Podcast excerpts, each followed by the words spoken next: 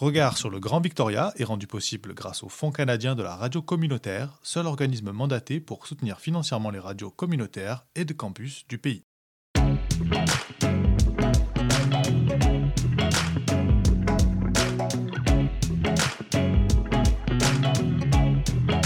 Regard sur le Grand Victoria.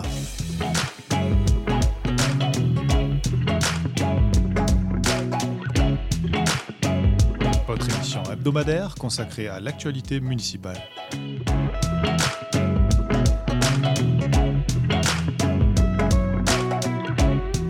À retrouver tous les mercredis à midi et en rediffusion le samedi à 10h sur les ondes de Radio Victoria 107.9 FM.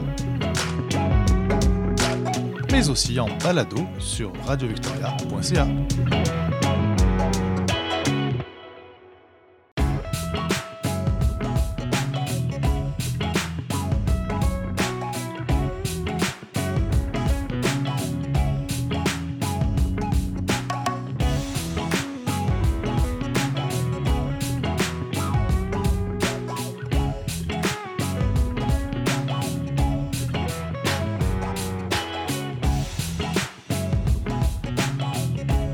Bonjour à tous, c'est François Macon au micro du 107.9 FM. Merci, chers auditeurs, d'être fidèles à Radio Victoria et à votre émission du mercredi Regard sur le Grand Victoria.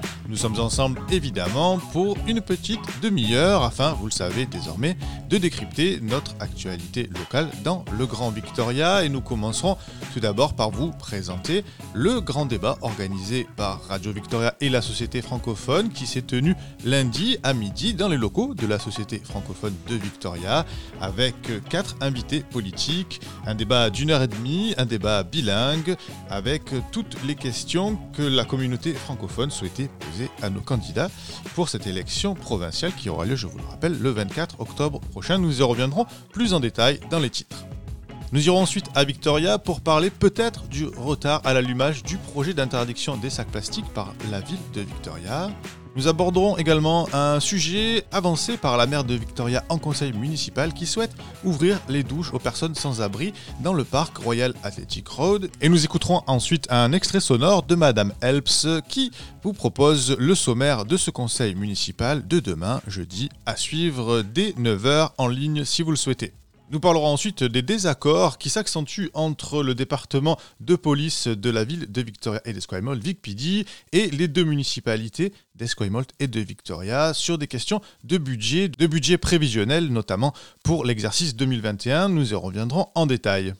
Nous irons aussi à Saniche où le conseil municipal a voté lundi en faveur d'une motion spéciale afin d'étudier un programme pilote de 3 ans pour réduire la vitesse sur certaines routes de la municipalité à 40 km/h. Nous y reviendrons également et puis nous terminerons par notre page spéciale élection provinciale. Vous le savez, le grand jour va bientôt arriver. Je vous ferai part euh, des dernières promesses de campagne, notamment du Parti vert. Et puis nous recevrons en fin d'émission Philippe J. Fournier de l'Institut de sondage 125 Québec et 338 Canada avec qui nous reviendrons sur un sondage publié la semaine dernière après le débat qui donne le NPD largement vainqueur. Une interview que je vous invite donc à retrouver en deuxième partie d'émission.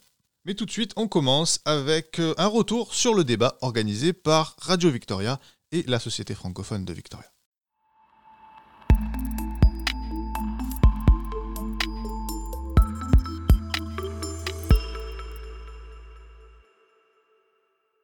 Je vous le disais en titre, lundi à midi s'est tenu le premier débat pour ces élections provinciales, le premier débat bilingue organisé par Radio Victoria et la Société francophone de Victoria.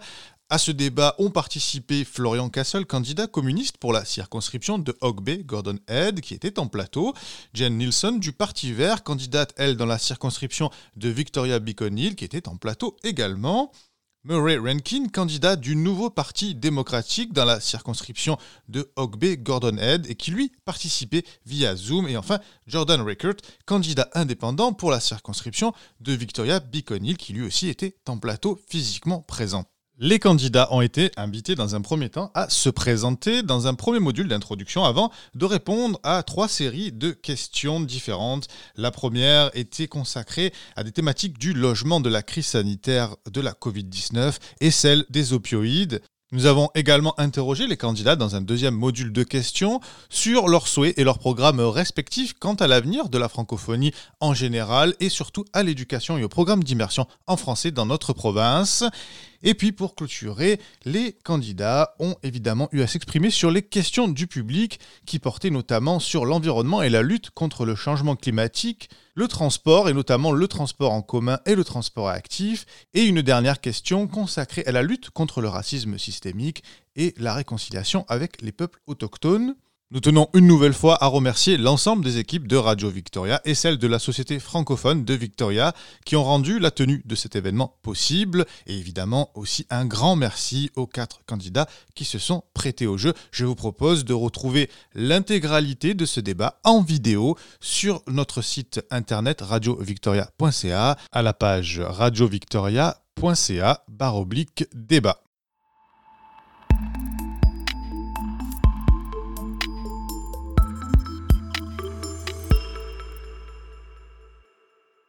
Nous ouvrons désormais notre page consacrée à l'actualité municipale dans la capitale, puisqu'à Victoria, en écho, la semaine dernière, à l'annonce du gouvernement fédéral d'interdire la gamme d'articles en plastique à usage unique d'ici la fin de l'année 2021, eh bien, le conseil municipal va être sur le point, lui, de discuter du règlement et d'un report de l'application de ce règlement qui interdit l'utilisation de ces sacs en plastique à usage unique dans les entreprises locales. La première interdiction avait été adoptée par initiative du conseil municipal en janvier 2018, mais peu de temps après, cependant, le règlement avait été contesté devant la Cour suprême de la Colombie-Britannique par l'Association canadienne des sacs plastiques qui a affirmé que la ville avait besoin de l'approbation provinciale avant d'adopter un règlement fondé sur des motifs environnementaux. Le règlement a donc été annulé par la Cour suprême de la Colombie-Britannique en appel en 2019. En mars 2020, la ville avait modifié son règlement et l'avait fait approuver par le gouvernement de la province peu avant que celle-ci ne déclare l'état d'urgence en raison de la pandémie de la Covid-19. La ville a alors décidé de suspendre la mise en vigueur du règlement pour, je cite, laisser le temps aux procédures de santé et de sécurité des entreprises d'être bien comprises et établies, a déclaré d'ailleurs le personnel de la ville dans un rapport soumis au Conseil ce jeudi. Désormais, la ville de Victoria recommande de retarder l'adoption de ce règlement jusqu'au 15 avril 2021, soit environ six mois pour que les entreprises aient le temps de planifier ce changement. S'il devait y avoir des retards, il faut toutefois se réjouir que le personnel de la ville note dans son rapport que dès 2018, soit bien avant que le règlement ne soit validé, les 137 entreprises qui avaient été inspectées par les services de la ville à l'époque respectaient le règlement scrupuleusement et avaient cessé d'utiliser des sacs en plastique à usage unique. Le personnel de la ville de Victoria affirme par ailleurs que les représentants des entreprises locales sont largement favorables à l'adoption du nouveau règlement concernant l'interdiction des sacs en plastique, bien que certaines préoccupations aient été identifiées, notamment le manque d'alternatives pour certains restaurants à emporter et le coût supplémentaire d'autres mesures de sécurité qui ont surgi en raison de la pandémie de Covid-19. Le conseil municipal de Victoria devrait donc se pencher ce jeudi sur l'examen de ce rapport soumis par le personnel lors du comité plénier.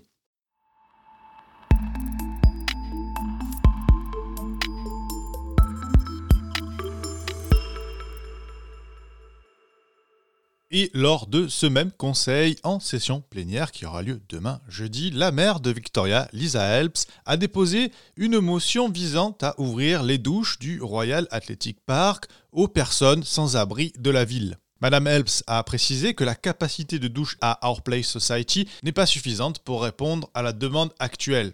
La motion précise qu'au cours des derniers mois, l'accès aux douches a été identifié comme un besoin critique tant par les fournisseurs de services que par les personnes vivant à l'extérieur. Le rapport suggère donc d'ouvrir les douches du Royal Athletic Park pendant les heures normales d'ouverture de celui-ci et la motion demande également au Conseil de rendre les services publics de douche disponibles et de fournir tout financement nécessaire pour nettoyer et faire fonctionner ces douches sur le fonds intergouvernemental Safe Restart qui dispose de plus d'un milliard de dollars à destination des provinces pour les services publics.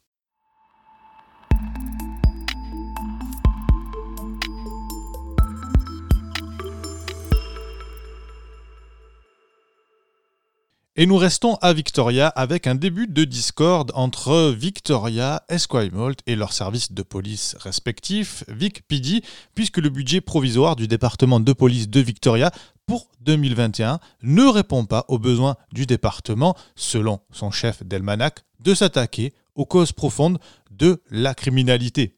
La commission de police de Victoria et Esquimalt demande un budget d'un peu plus de 59 millions de dollars en 2021, ce qui reflète une augmentation de 1,5% du budget par rapport à l'année dernière. Il faut noter que le service de police VicPD a déjà fait un effort de réduire sa demande antérieure de près de 800 000 dollars pour répondre aux attentes des conseils de Victoria et d'Esquimalt qui voient leurs revenus diminuer pendant la pandémie. Même si ce budget prévisionnel 2021 devrait être revu à la baisse, il faut aussi noter que cette baisse sera nuancée par le fait que le budget 2020 avait lui enregistré une augmentation de 4,4% par rapport à l'année précédente. Le chef de VicPD d'Elmanac a déclaré lors d'une réunion du conseil de police mardi soir que son département était confronté à des défis importants pour répondre en temps opportun aux appels d'urgence et que le budget provisoire n'incluait pas les ressources nécessaires pour améliorer ce temps de réponse. Le chef de la police de Victoria et d'Esquimalt a par ailleurs déclaré qu'il aimerait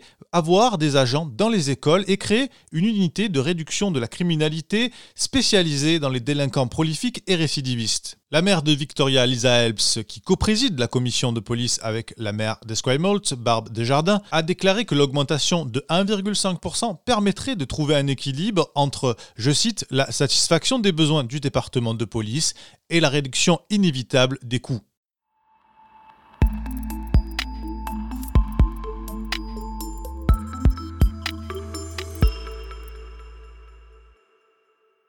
Et enfin, pour clôturer cette page consacrée à l'actualité municipale de Victoria, je vous propose d'écouter la maire Lisa Helps qui énumère le sommaire de ce conseil municipal qui se tiendra demain jeudi avec notamment à l'ordre du jour six rapports de développement urbain dont deux qui concernent le logement abordable, un dans le quartier de James Bay et l'autre dans celui de Burnside Gorge. Je vous propose d'écouter tout de suite la maire Lisa Helps. This Thursday at Council, we've got six development proposals coming forward, and three of them are focused on missing middle and affordable housing. So, if this is something of interest to you, we'd love for you to participate. You can't come down to City Hall right now, but you can call in, you can make a video, you can submit uh, letters in writing. Uh, there are lots of ways to share your thoughts. So, two new affordable housing projects coming one on Michigan Street in the James Bay neighborhood, and another on Princess Street in the Burnside Gorge neighborhood. In addition, Council is going to be looking at changing our own rules to make it easier for people with big old houses to convert them into smaller rental units. So this Thursday we start at 6:30. Go to victoria.ca to find out how you can participate. We can't make these difficult decisions without your input. Vous l'aurez compris, la maire de Victoria, Lisa Helps, vous invite à vous exprimer sur les sujets, malgré l'interdiction toujours en place de se rendre physiquement et en personne en municipalité. Eh bien, vous pouvez toujours vous exprimer sur des sujets qui vous concernent, soit via Internet sur le site de la municipalité, ou bien même par courrier écrit, et puis également par téléphone. Quant à nous, nous reviendrons évidemment la semaine prochaine sur l'étude de ces rapports qui proposent du logement abordable dans le Grand Victoria.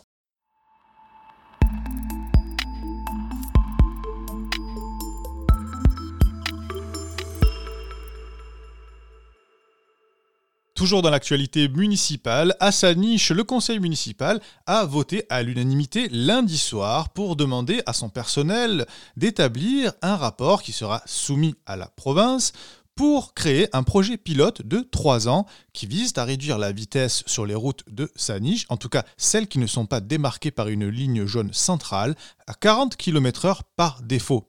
Une décision qui pourrait faire boule de neige et intéresser bien d'autres municipalités du Grand Victoria. Nous y reviendrons la semaine prochaine avec une interview de M. Colin Plant, conseiller municipal à Saniche, mais aussi président du district régional de la capitale. Nous en profiterons pour euh, l'interviewer sur des sujets d'actualité et notamment sur les attentes des grands sujets du CRD concernant cette nouvelle législature, mais aussi sur un nouveau modèle de partenariat qui a été créé par le CRD pour le développement économique des Premières Nations. Un partenariat inédit entre le Capital Régional District, le CRD, et les Premières Nations qu'elle représente en son sein territorial pour aider ces dernières à atteindre leurs objectifs économiques et pour le CRD de soutenir le thème de la déclaration de réconciliation sur la prospérité partagée.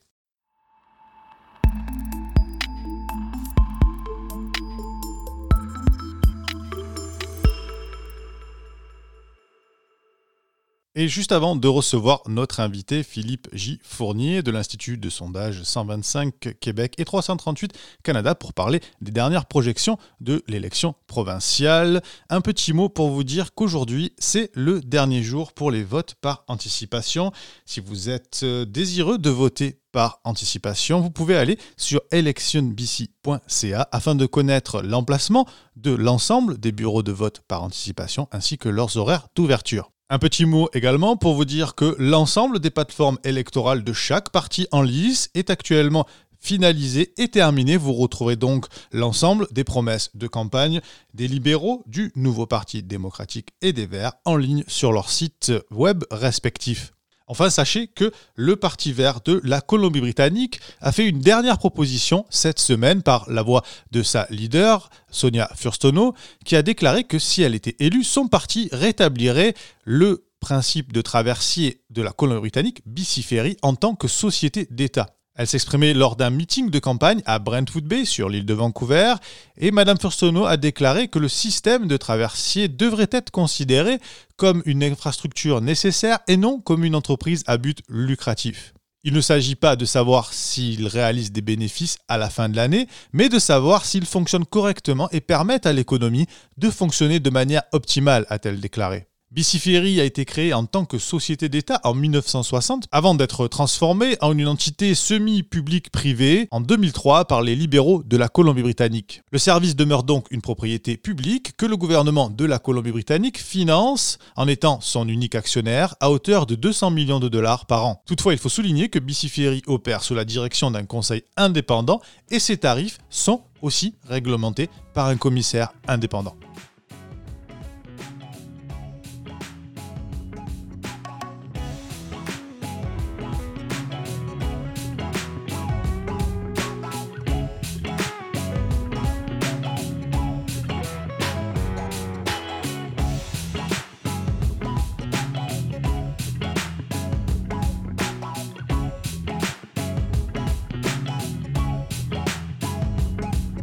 Sur le Grand Victoria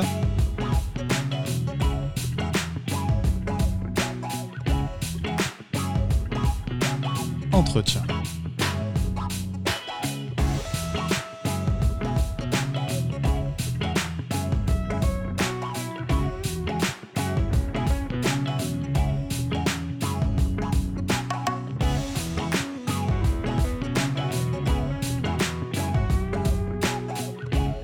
Élection provinciale toujours après le débat organisé, je vous le disais, par Radio Victoria et la Société francophone de Victoria. Le débat également diffusé la semaine dernière sur les chaînes publiques d'information. Qu'en est-il aujourd'hui des prévisions de vote et des projections des résultats? Pour en savoir plus, nous recevons par téléphone Philippe J. Fournier. Bonjour Philippe.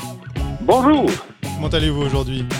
Écoutez, ça va très bien. Euh, je suis de près votre élection. Elle semble assez intéressante. C'est une élection pendant la, COVID. C'était inattendu, mais je suis bien content de pouvoir suivre les chiffres toujours en jour. En tout cas, on vous remercie infiniment d'avoir répondu favorablement à notre invitation.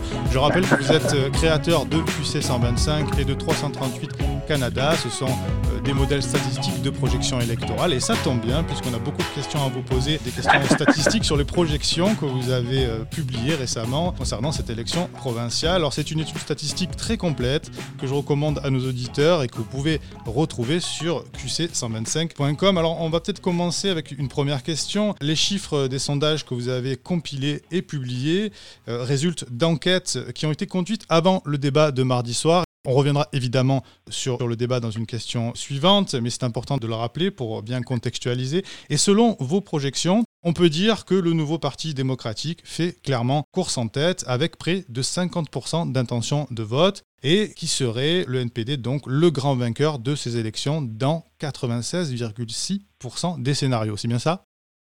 C'est bien ça, oui. Écoutez, euh, on regarde euh, les sondages qui ont été publiés avant le débat. On a Research Code qui donne 48% pour le NPD, Léger, euh, une des meilleures firmes au Canada, qui donne 50 et Ipsos 52 Et donc, ce sont des niveaux euh, assez uniques pour le NPD. Euh, jamais de son histoire, il n'a obtenu des appuis aussi forts. Maintenant, est-ce qu'ils vont être capables de les traduire en vote? C'est que le vote par anticipation a déjà commencé, mais de, traduire des appuis théoriques que sont des sondages en vote, c'est une autre, euh, autre chose. Et c'est bien sûr une élection qui s'avère très difficile pour les libéraux si les chiffres continuent de la sorte. Oui, les libéraux que vous annoncez à 36,2 c'est bien ça? Exactement. Donc, ils ont perdu un peu de terrain depuis l'élection, mais surtout lorsqu'on regarde la division régionale des votes, les libéraux, même s'ils ne sont pas favoris dans la grande région de Vancouver ou sur l'île de Vancouver, ils ont perdu beaucoup d'appui dans ces deux régions-là et pourraient être euh, limités à peut-être une poignée de sièges. On parle de métro Vancouver, j'ai 35 circonscriptions au total. Elles sont, les libéraux sont projetés vainqueurs dans seulement six.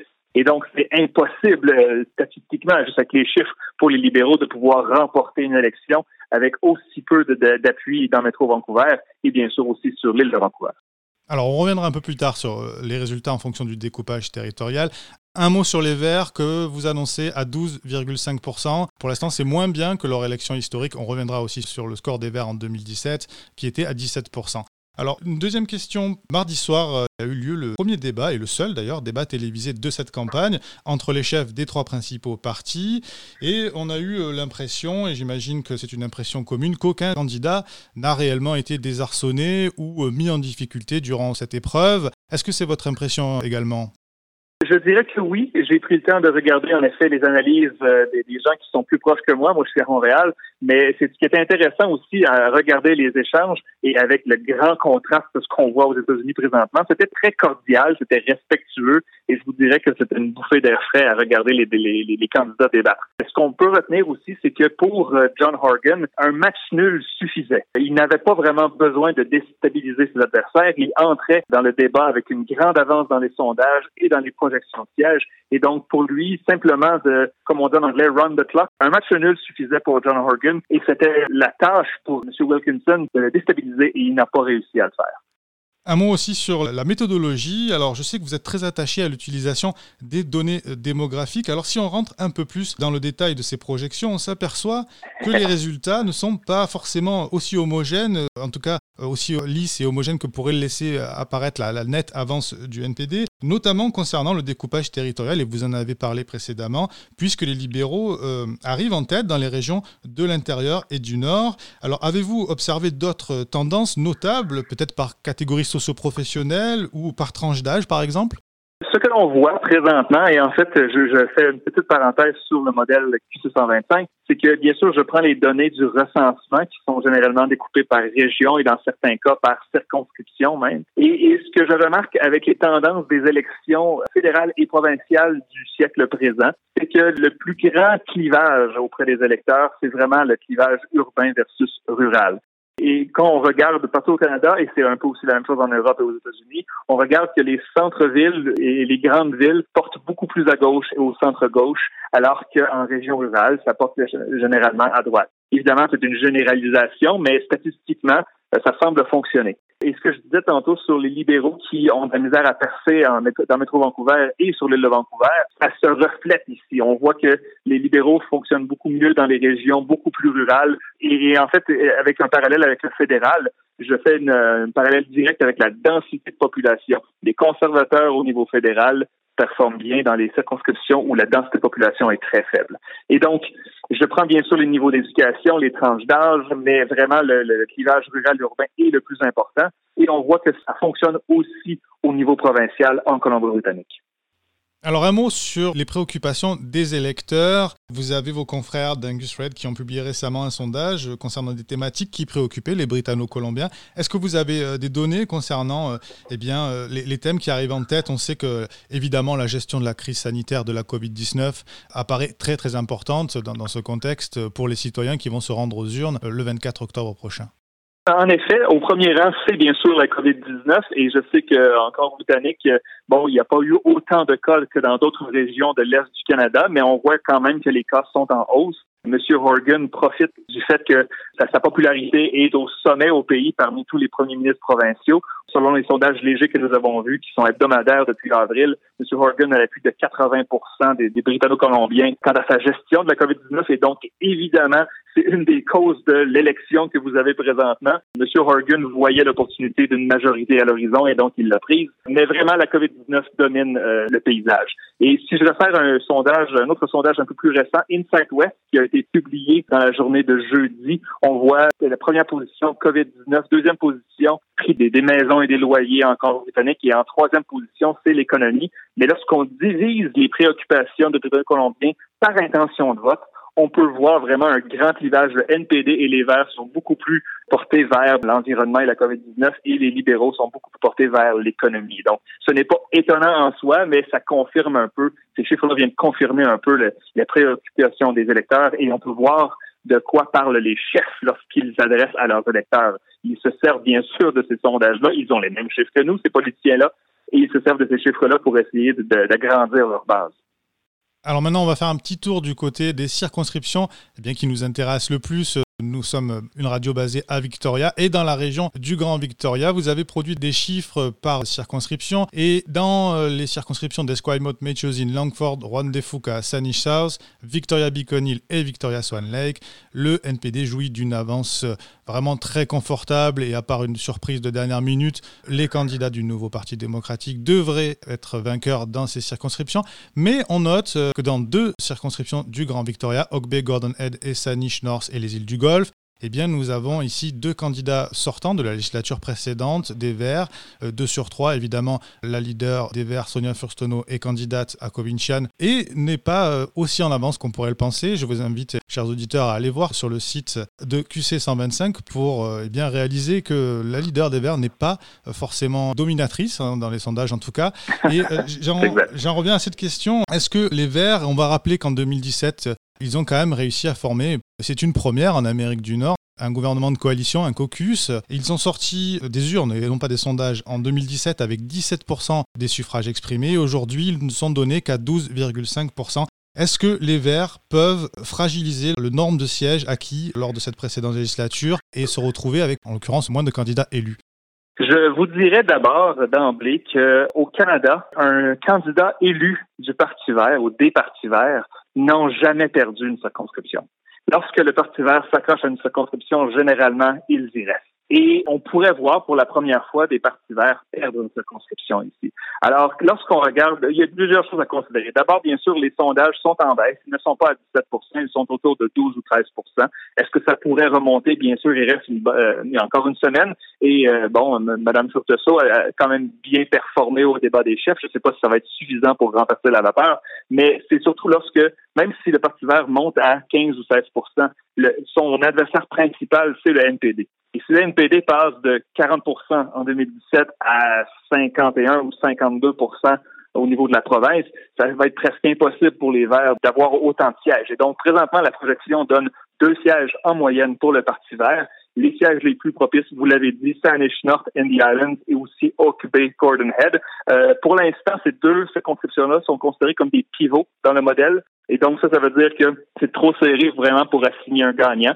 J'assigne quand même une couleur favorite selon ce que mon modèle donne, mais pour les pivots, mon modèle, après cinq élections, a le bon gagnant dans 65% des circonscriptions. Et donc, je vous dirais que mon modèle dans les pivots a, a raison le deux tiers du temps. Alors, c'est extrêmement incertain et euh, ça va être une bataille de terrain à finir entre le NPD et les Verts dans ces circonscriptions-là une bataille de terrain d'autant plus difficile à gagner pour les candidats dans ce contexte de pandémie où la campagne eh bien, est très très inhabituelle. En tout cas, Philippe Giffournier, merci infiniment d'avoir été avec nous aujourd'hui. Ça m'a fait grand plaisir. Merci pour votre appel. Je rappelle votre site internet euh, qc125.com où vous pouvez retrouver tout un ensemble de données statistiques sur ces élections en Colombie-Britannique. Eh bien, on reviendra peut-être vers vous euh, d'ici euh, le jour J pour voir s'il y a eu des, des grands changements, même si, on le rappelle, le nouveau Parti démocratique est donné largement gagnant. Merci beaucoup d'avoir été avec nous aujourd'hui, Philippe. Merci beaucoup. Au revoir. Au revoir.